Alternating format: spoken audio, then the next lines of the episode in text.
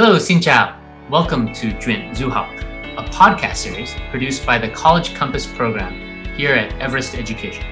I'm Tony, chairman and co founder of Everest Education, and today your host for this episode.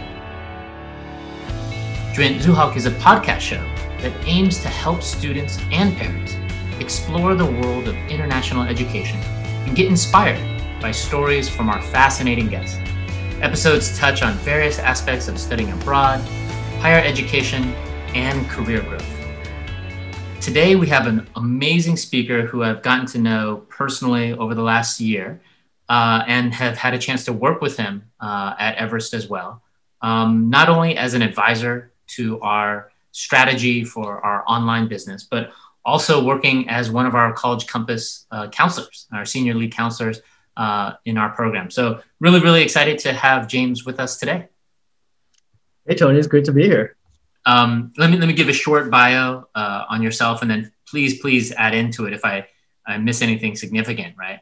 Um, so, if I remember correctly, you were a Taiwanese American kid who grew up in Cerritos, California. You dropped out of high school. You then went to serve in the military uh, for 13 years uh, and yet you still managed to uh, assemble a huge array of degrees USC uh, for philosophy, business, engineering, and tech, if I remember correctly, and then uh, Stanford, uh, GSB, and e- even programs at HBS, if I remember right. Um, and after an extensive career in the military, you went into venture capital, focusing on education and ed tech and the related fields there.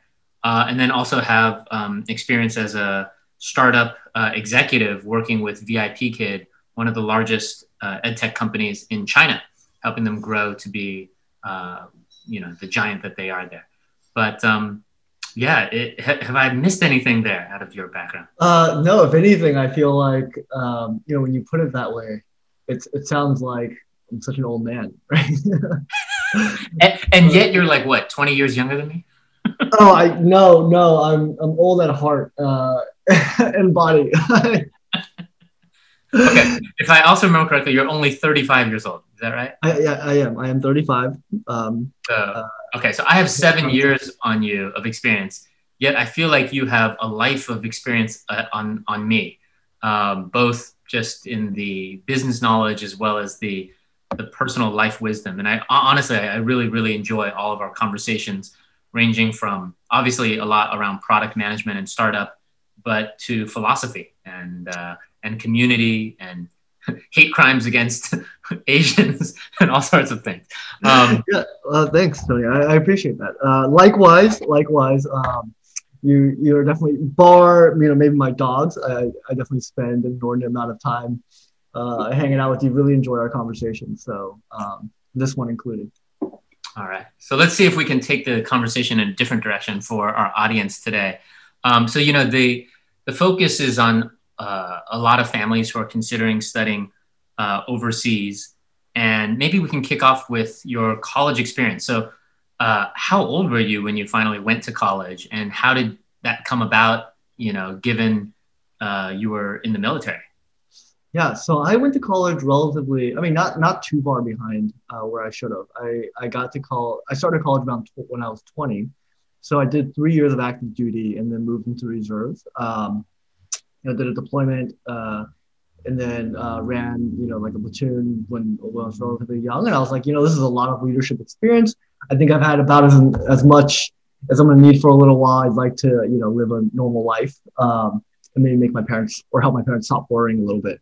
So um, when I was 20, I left the military, went to community college for about two years. Then I transferred to USC, um, where I was a actually an international exchange host and also a residential advisor for new mm-hmm. freshmen. So um, I think I forgot that part. Yeah. yeah. Um, so so USC at that time, what was the mix of students like? How how many international students were there, and what was it like to to manage that experience for them? Oh yes, so many international. Uh, SC is a massive. I mean, I, I, think because of the location and and where we are in California, we we just attract a ton of of international students. Um, I don't know what the exact breakdown was, but I, I know we're very high uh, proportionally, like one of the highest um, in the country. Um, and it was it was great. I you know I I always make comments about how I'm only recently discovering what it means to be an adult in LA. Like I grew up here, but when you grow up in a place, you don't really you know explore much or travel much. Uh, at least I didn't. Um, Me neither. Yeah.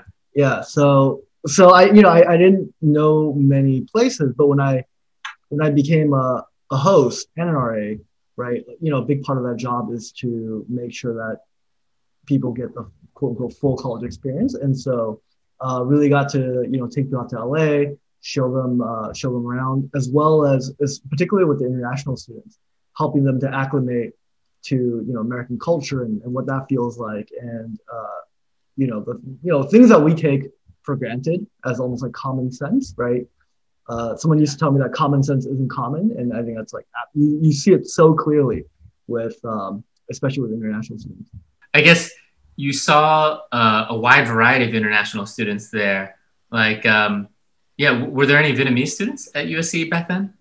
Um, I don't believe we, because we didn't have a partner university with Vietnam. So that that's right. typically the you know that's what you kind of need. You need like a some sort of flagship university that would sort of yep. create this like transfer agreement. Got it. Got it. Got it. Yeah. yeah. I mean, I have a lot of Vietnamese American friends who have gone to USC uh, and Asian American friends, obviously, who have also gone through USC. And I always felt that there's quite a substantial number of Asian students studying at the university. And every time, you know, I, I go to the campus, my wife is a professor at the medical school there now. So occasionally I go onto the campus for various reasons. And I, I feel like it's, it's a very diverse school as far as uh, university environments go there did you ever feel any uh, safety issues or discrimination issues? Because I feel like that's a, a question that so many parents ask us, even when like their kids are thinking about going to you know these universities in big cities. But how, yeah. yeah, did you ever have any issues? No, uh, I, I, I did not. But I mean, I also, you know, I, I was coming in, you know, three years after the military, um, after a deployment uh, to Iraq and running like 30 burly you know, soldiers, right? So I, I, I didn't really, there wasn't much I was, I was scared of the time. And I was a, a much bigger guy than I actually am now. And so, um, so uh, no, but I mean, the other, the other thing I can speak to, and, you know, I, I, I can't say with a 100 certainty, but if I had a strong, you know, I, I, if I was a betting man, I would say that, you know, the, the culture at SC was one that um, was just you know, always so inclusive. Um, safety was number one priority, right? Because already people are worried, you know, it's in South Central LA, and what does that yeah. mean? Um, but actually, the campus itself is beautiful. There's a ton of security, uh, and actually, they gentrified pretty aggressively the area around it. And so, I would say it's probably safer now than it was even when I was when I was there. Yeah, got it. Drin Zuhawk podcast is produced by College Compass, a college advisory program of Everest Education. We offer strategic solutions to aspiring grade 9 to grade 12 students to get into the best universities and college in the world. Our program is led by experienced admissions counselors from Harvard, Stanford, MIT, UPenn, and others. Over the years, our students have been accepted to top universities including Harvard, Stanford, Cornell, Duke, Williams, Amherst, amongst many, many others. We offer a personalized pathway and strategies for each student, including school selection, standardized testing, extracurricular activity guidance, essay writing, scholarship applications, and anything else. No matter what phase you're in, we offer a package that is tailored to your age, your preferences, and your own personal goals to help you achieve your dreams. Learn more about College Compass by clicking on the link in the description. And then, if you could do a compare and contrast between Stanford and USC, like two of the big top universities in California, uh, how would you compare the the schools academically in terms of the community uh, and the overall experience? Oh boy, um, uh, it's it's hard to compare. They're both just amazing, amazing experiences. Um, I would say that by far I felt that SC was an inspiring place, right? it's it's a beautiful campus because it's relatively small. Everything's kind of packed together. Um, you meet lots of your lots of your peers. You feel like you you you feel really like you're part of a community that that uh, you can sort of belong to. Um, and, and the football games obviously always help with that, but um, uh, everything about it just felt to me all inspiring, right? Like when you're in the middle of campus, there's all these like really beautiful buildings. Um, you're surrounded by them, um, and it's a short walk from one end to the other. So you're always just immersed. Stanford to me felt like a place where I could be at peace. Um, hmm. It feels a lot like like um, feels a lot like the zoo actually. Like I don't know if you like walking down like Arguello, right? It, it, gets to a point where it's um, when you get near the medical campus, it actually feels kind of like um, almost like rustic, right? Um, yeah. Which I really love. The spirit of innovation was so big. The, the, the, sort of spirit of like learn lots of things, really push your mind to expand, uh, was was a very big theme throughout. You know, um, every aspect of the university, which I love. Um, I really I love being able to sort of go to like uh, you know explore the GSE, explore um, the CS department, explore the GSB. Like you know, I would just I would go to all these different classes. I think we've talked about. I got to sit in or take a class with Reid Hoffman, who at the time was you know he's founder of LinkedIn. At the time, it was sort of like a you know just like such an amazing experience to be able to like listen to him talk and he brought in these sort of rock star guests like Brian Chesky of Airbnb and um, uh, well Elizabeth Holmes. I, I remember Sam Altman as well, right? So, um, you know, really, really inspiring in that way. Really pushed me to like expand my mind. SCA was able to do it as well. I, I think uh, that was more because of my innate curiosity. I was like that kid who would, you know, uh, audit like five different classes every semester and like overload my my schedule um, just because I got to, right? But I don't let the school itself. Yeah.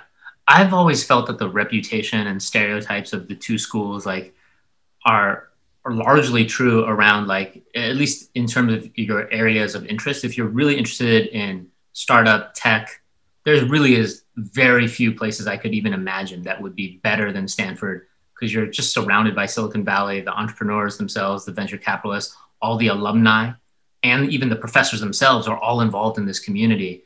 And so I actually feel like I didn't take enough advantage while I was there, but it was so it was all around me, right? Yeah. Um, whereas at SC, you know, if you're really in film, media, entertainment, they are they have an amazing film school.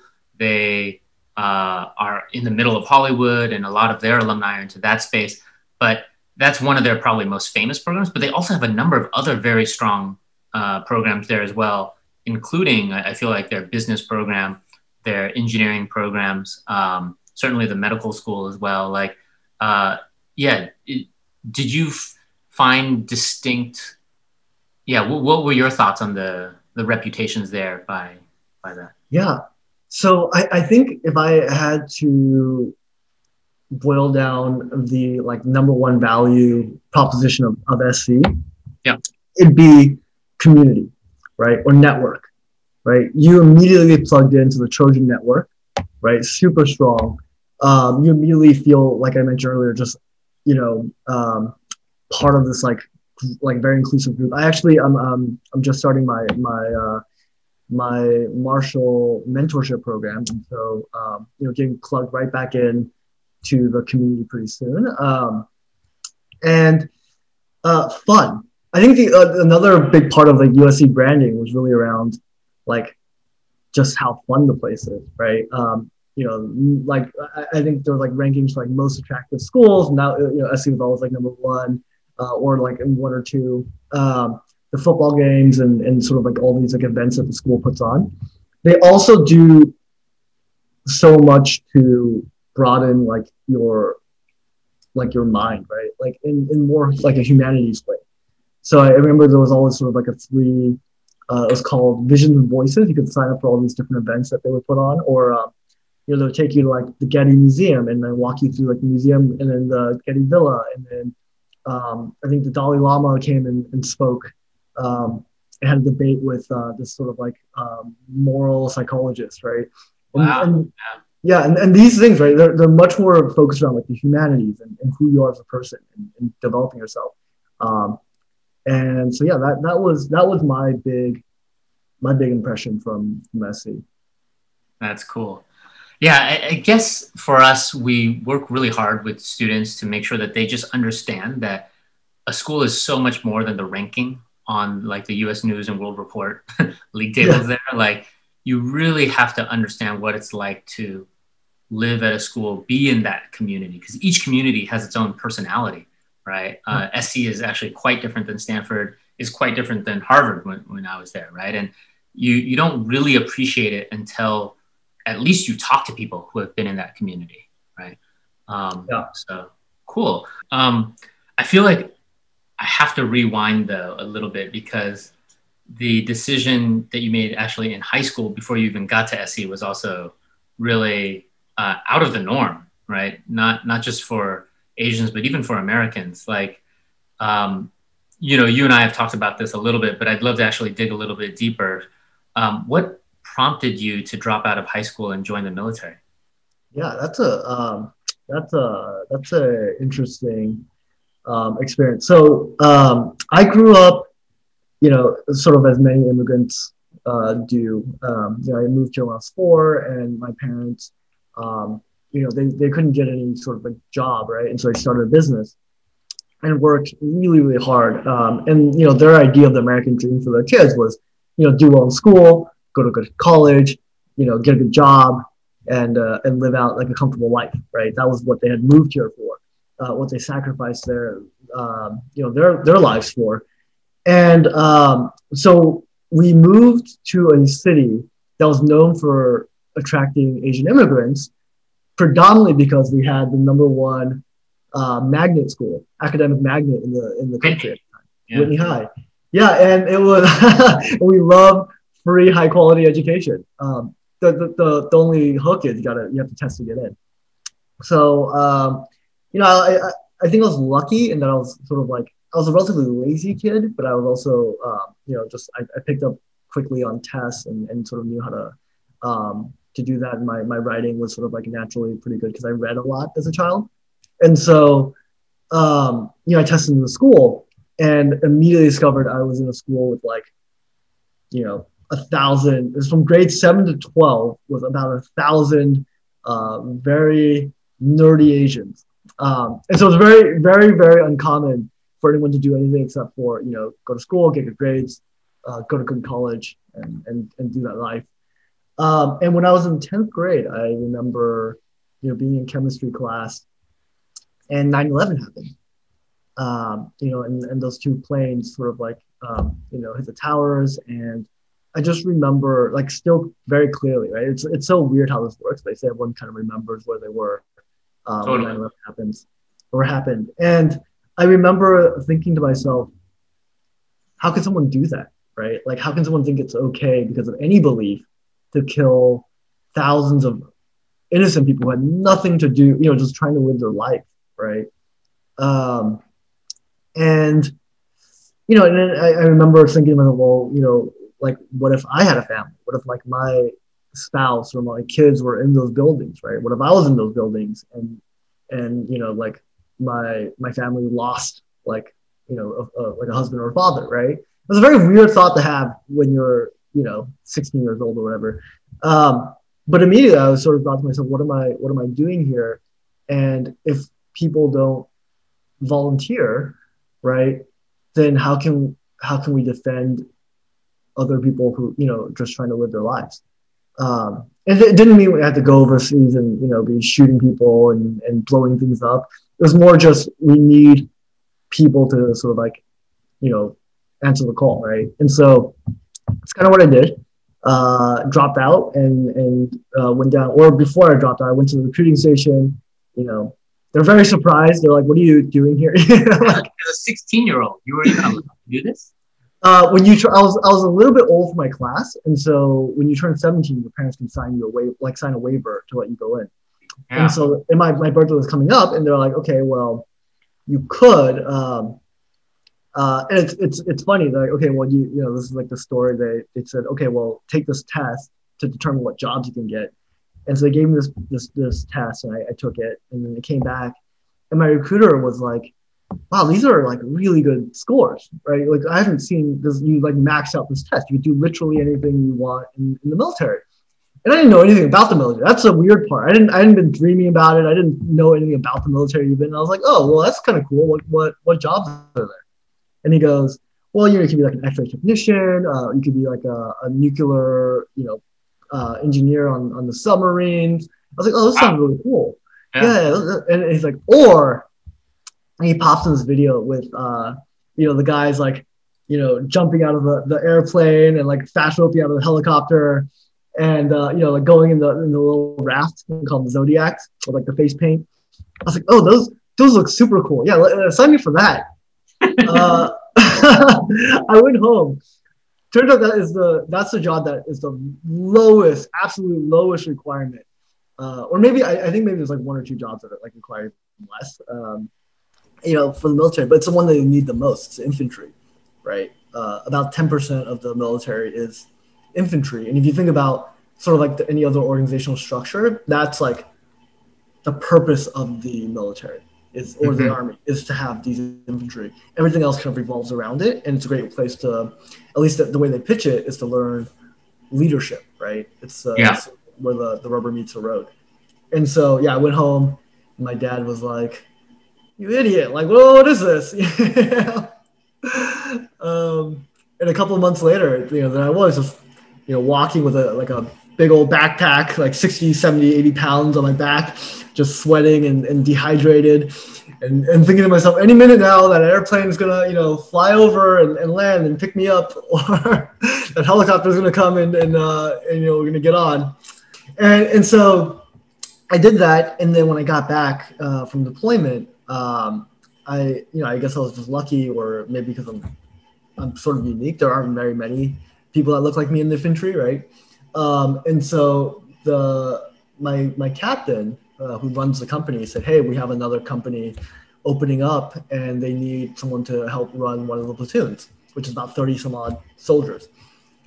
One, it's incredibly uh, inspiring. Like uh, I don't think I know very many uh, people who have sacrificed their early careers to go serve their country like that, and uh, and then stuck with it uh, so first off, like thank you for your service. Um, I, I don't think I have the courage myself to have done that, and the thought never really even crossed my mind. Um, and but now, as, as, I've gotten older, like I'm, I'm so highly appreciative of those who have put in that service, right, to defend my liberty and give me the, the chances and my, keep my family safe, right. Um, so thank you. Thanks, Tony. I um, also, you know, indirectly, you're doing your part by um, hanging out with me and, and keeping me sane, right? And so, you know, thank you for your uh, for your support. um, but okay, as it relates to kind of career development, though, what I found fascinating about your story, and I didn't even realize all the plethora of positions you had done there. It sounds like the military, in some ways, is like the ultimate job hopping extravaganza, at least for you, to be able to try out so many different um, skills, functions, roles uh, in you know full time capacity as a reserve. Um, so that that actually was really interesting. Um, did you find that any of this experience has translated into your professional experience afterwards uh, in venture or in startup?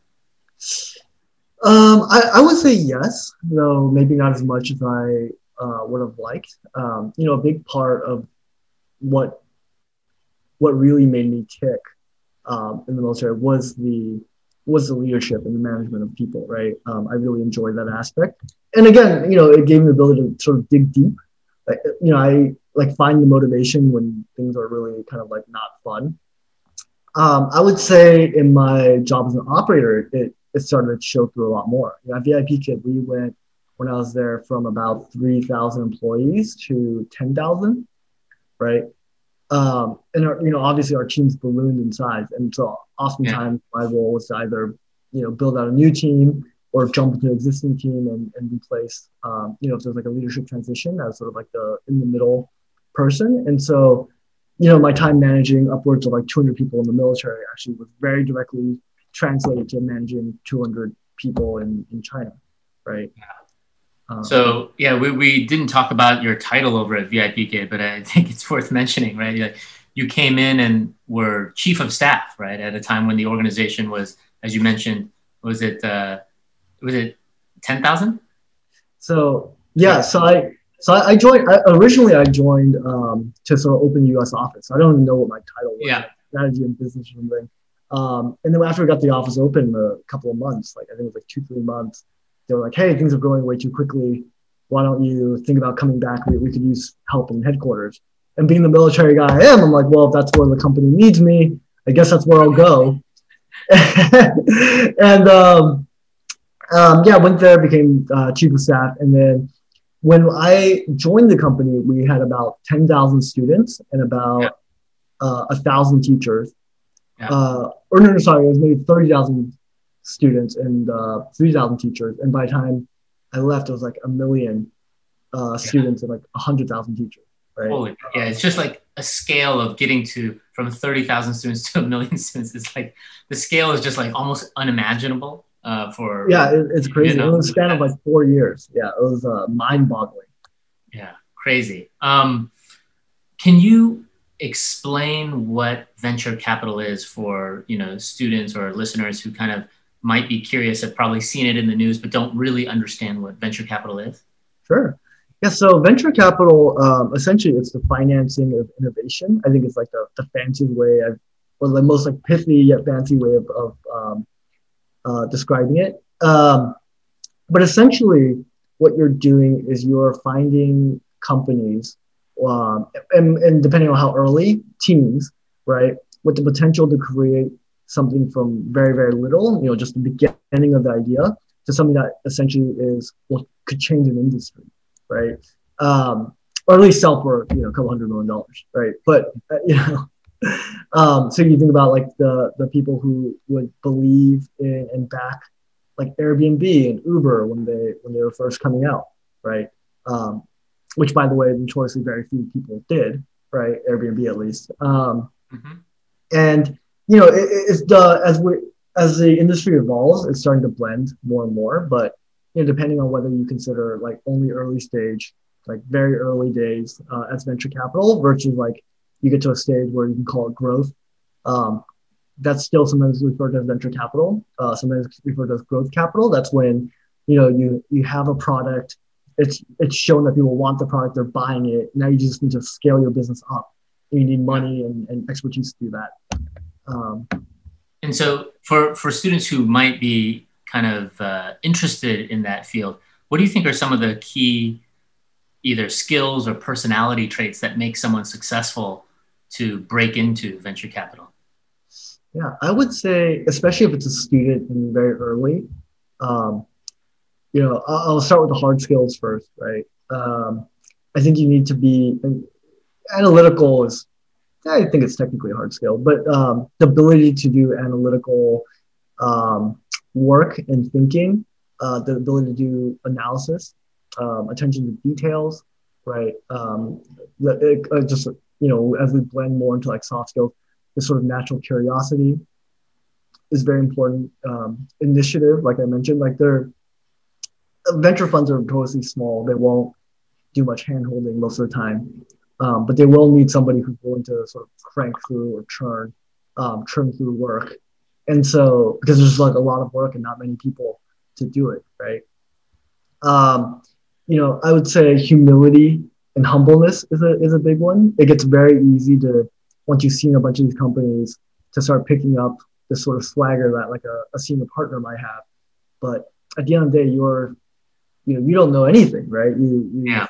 Come out of college, you don't really know how business works. You don't really know like, and so but there's this there's a strong pull to having to sound like you do, right? Um, and so the ability to sort of you know keep that at bay or at least be mindful of it, to always stay hungry, to remember that the that entrepreneur, no matter you know what that no matter the fact that he's coming and asking you for money, right? Um, that he fundamentally knows more about his business than you ever will, probably than your partners ever will, right? The partners at your fund ever will. Um, and so, you know, I, I think those were, were were big ones that really helped serve me. Yeah, what, what you said there actually was really funny. I remember in my days uh, working with a lot of these private companies, I was shocked, like, as yeah, I was like 27, 28, 29 years old. And yet, a lot of the CEOs I would meet with would be like really, really impressed. And I was like, I don't really know anything. Why are they so impressed? And they're like, no, you're you ask good questions and you actually listen like you want to learn how my business works right yeah. and it was shocking how like such a fundamental thing about being curious and being a good listener was actually like a differentiating factor in a lot of these deals right where the CEO ceos like clearly preferred to work with me and my company right yeah. um, so yeah it, it wasn't the that we analyzed the business 10% better than the next guy, you know? that, that didn't matter at all. It actually turned out to be like a very soft skill, like uh, to, to interact with somebody and build the trust because they thought I listened to them. Yeah. Yeah, exactly. I, I, I think that's the thing. You know, when, when you think about what really determines success in a business, um, and particularly in a venture fund, right? You need to you need to pick good deals. You need to recognize what's like likely to be a big deal. You need to have like vision, right? Um, or at least be opinion enough to, to hold the vision. But ultimately, you can you can recognize what a good deal is. But if you can't win the deal, right, then it's not of any use at all, yeah. right? Um, but yeah, so I, I, think that's you know, especially again, especially at the earlier stages. Um, one one thing that's typically helpful is you know related to like attention to detail, uh, like a comfort with numbers, right?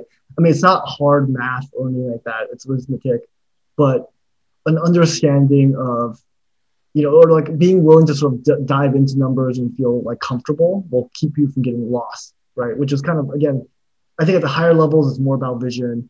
You know, couple of percentages here or there, a couple of cents here or there. They're not really going to change the ultimate outcome for the for the fund, mm-hmm. but to prove your value as an analyst, right? Um, you need to at least have a you know fundamental understanding of what's driving value and how to how to pull that out. So similarly, given I, mean, I think you're so qualified to answer this next question about entrepreneurs, given you've evaluated and worked with a bunch of entrepreneurs as a venture capitalist, and then you've also been in the startup context yourself and, and working on several ideas yourself. Um, you know how how how much would you recommend uh, a student, like a college student, look to start a company immediately versus go get some experience? And and and if it's not a general answer, what are some of the conditions that you would uh, analyze or um, consider before kind of making a recommendation or having them consider? Yeah, um, one condition, or maybe two, but the, the biggest ones, and they're connected, is a deeper understanding of the people you're trying to serve than anybody else. Right? Like that is the most important experience that you need at the early stages. Um, and then connected to that is like this willingness to listen and, and really understand their problem and their need, right?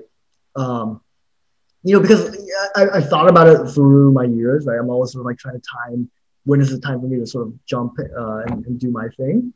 Um, and when you're young, the the benefit that you have is you have energy, you have um, you know don't know how painful things can be, and so you're almost better off. It's like um, you know if you step slowly into a cold pool, you can always back out, but if you dive right in, you have no option. You got to swim out now, uh, and and so that is um, a big plus. Also, you're you know you just people are more willing to help you. I, I feel when you're when you're young right? Like if you if you're young and you show that you have a lot of initiative and you have you, you can find people who are willing to, you know, lend you a hand and, and sort of like pay it forward, right? Um, the the the benefit of starting a business when you're old is or older is that you you know have experience you know how things a lot of things can be done you have like ways of addressing problems or getting over problems because it's just you've dealt with a lot of real issues you're able to um, you know your your solution won't be the exact same. It's not cookie cutter, but you're able to figure out solutions faster. You have a different mindset around it, and so you know, arguably, you can expend less energy to like get the same things done or same level of things done. Um, and you also just have a better way of understanding what good ideas are. right? You know, that, that's always happening for everyone, each of us, you, you and me included, Tony. I think we're constantly developing our ability to recognize what a good, you know, what something like a good idea or a good solution looks like, right? Yeah. Um, and so, you know, those are some of the benefits of when you're older. I, I think you see on both ends, like people who just get out and create something amazing, and people who are like have been immersed in their industry and do something amazing. The fundamental thing that unifies those people, right? I think is just the ability to really understand a need that the user has that isn't being fulfilled. Yeah. Right. And then build that thing. I think that's such a uh, a pertinent summary, right? Like I have so many people, uh, our SEO students, our, our Everest students, like come and, uh, hey, Tony, I have this idea for a new business. What do you think? Right. And yeah. half the time it's just the business of like, they jump to the solution. Like, what if we do this, this, this, and we can deliver it, you know, to, to the customers and with this business model or Uber for chefs or whatever it is. Right. And, the problem is they don't start with what is that pain point? What is that problem that they're really trying to solve? They jump to a solution and try and copy paste um, and and think they can just execute it. And you know that's it's just so rare that you see that that work right without that customer insight. Yeah. Um, well i, I think because that's an intuitive thing to do right? I, I don't think most people most people don't think of it as a as a series of identifying problems and then trying out different solutions to, to figure out if it really right? Like that almost have to be like learned through either like books you're reading or you know i was lucky i just i am a you know I, have just like gone to so many entrepreneurship related courses and read so much like you know read so much material on it and watching the videos. And so it becomes more ingrained but intuitively you don't really think of that right? If you think of most people who start a business like oh i want to start a restaurant I want to start a a shop down the street, you know, like a shoe shine shop or something. I don't know. I don't know if anyone starts shoe shine shops anymore, but um, you know, versus get close to the customer and and their problems, right? Is, exactly. Know know that know that problem better than anyone else, or know that space, you know, better than anyone else. Okay. Last question for you. Um, for students who might be either in schools in Vietnam or in boarding schools here in the US from Vietnam who want to apply to universities in the US, uh, like some of the amazing schools that you've been to, um, you know, especially given COVID uh, this year and, and, last year, do you have any particular advice on what they can do to develop themselves from an extracurricular perspective? Yeah, um, it sounds cheesy, and I think a lot of parents aren't going to like this answer, but I always go back to you know understand your passion, right? Your passions or interests or things that will really that you are willing to spend a lot of time understanding. What, what if you right? don't know what your passion is? Yeah, so that, that's a good question. Most people don't, right? Um, start exploring, right? Start exploring what they like. Do lots of things try to identify similarities and what makes them interesting to you. Because um, otherwise, you'll you'll never know, right? You can guess what you might be interested in, but you won't know until you actually do it, right? And so, um, I would recommend do like trying trying to do lots of things just that you think you might be interested in. Um, try to understand similarities. Uh, pick up a good book. I actually have one right here called Business Model You. Oh um, yeah. Yeah, it, it's a, it's actually it's it's quite good. I, I always give it to my new um, my new interns or team members. Um, but essentially, trying to connect the dots, like draw the line in your life, connect the dots on what things are really um, um, fascinating to you, right? And because at the end of the day, the world is one big, you know, we call it like a talent marketplace, right? Uh, at the end of the day, you are in competition with everyone else to do a thing, right? The employer will pick the ideal, most ideal, best person for the job that they have. And then if they can't get that person, they'll get the next person, or the next person, and it goes down. And so depending on where you rank and where the employer ranks, right, you that's kind of how you are competitive. If you think about what really like it's really hard to get very good at things unless you really want to improve. So what? I have to compete for a job. They don't just give it to me. not just you have to compete for lots of things. The life is uh it's not zero sum, but it's definitely uh compete for a spouse, you have to compete for a um, uh, food, well, money, I guess. um, yeah, developing passions is one of the core things that I think we really focus on with College Compass on how to authentically help students discover what their passions are. Because 90% of high school students have no idea, right? Uh, what they're really interested, passionate in. And so, how do you create a plan so that you reflect on what your values are, what your skills are, where your development areas are, and any questions that you might have that you might be curious about, whether it's space or military or philosophy or any anything, right? Entrepreneurship. Um, Yeah. That's actually that's something I was going to bring up. I, I, it's, it's such a good point, right? Find a find a mentor, find a coach, find you know find people to be sounding boards for your your thoughts, your ideas, your assumptions, right? Fundamentally, that is the one big skill that leads to you know everything else that we've talked about today, right? The things that will help you do well in your career, do well at a startup, and do well in life, right? And do well good in school. It, it comes down to being willing to talk to people and get get their insights, right? Well, why don't we wrap it up there for today's session? I feel like there's a million other questions I could ask you, but maybe we'll save that for a second uh, round if, if we have that opportunity. Um, yeah, there. fantastic. Well, this has been really fun, Tony. Thanks for uh, thanks for having me.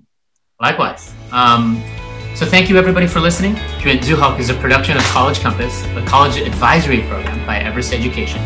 We'll be back at 7.30 p.m. every Thursday on YouTube, Spotify, Google, and Apple Podcasts.